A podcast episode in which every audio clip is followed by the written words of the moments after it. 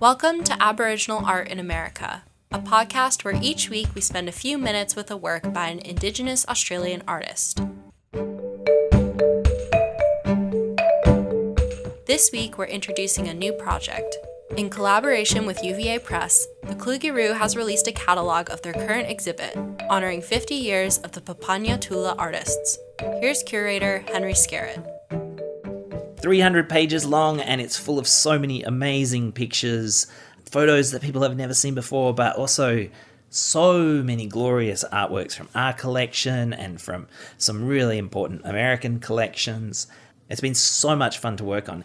It even has an essay in it by Steve Martin, as well as great scholars, Indigenous artists, Indigenous curators, anthropologists, art historians. It's like, it's something for everybody. The Papunya Tula artists were a group of Aboriginal creators working in the central desert of Australia beginning in 1972.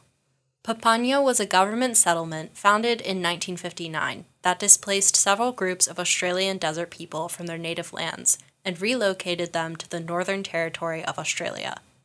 The intermixing of these native groups drew out a series of artworks that express the individuality and unique identities of the Australian Aboriginal people.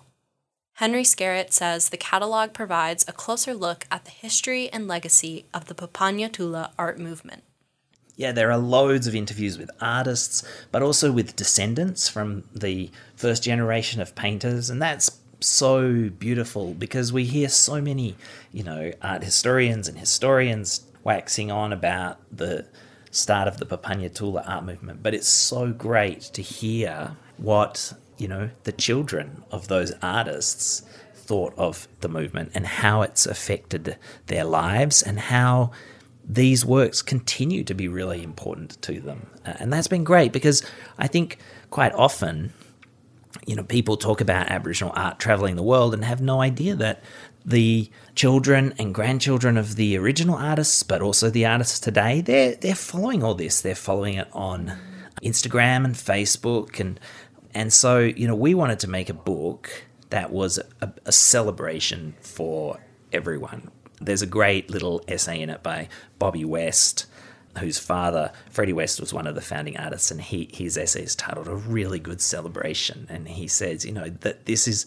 this is the time, 50 years, where we should just look back and think, you know, how great Papunya Tula has been, that it's never failed, and it's kept, you know, doing great things for the community. So you know, we all tell like art stories or 50 years of art, but this is a story about 50 years of social engagement. It's a story about 50 years of economic empowerment. It's a story about people taking control of their own representation. And it's just, this book makes me very happy because it's about this great, wonderful story of cultural survival, resilience, and, um, and, and, and agency. So currently on exhibition is just the first 25 years, right? So is the catalog for all 50 or first half?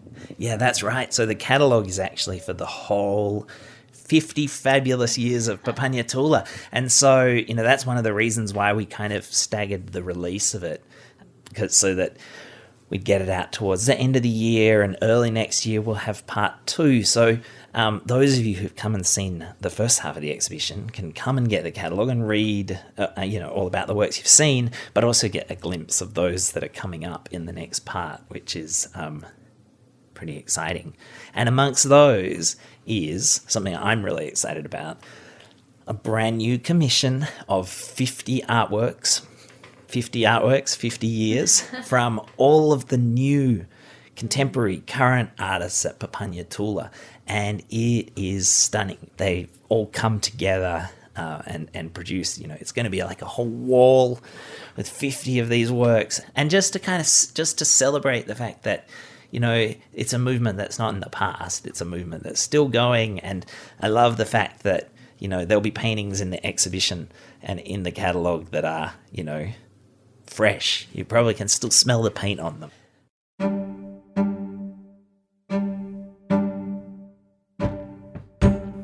To hear more about the Kluge-Ruhe's Papunya Tula exhibit, you can check out previous episodes of Aboriginal Art in America.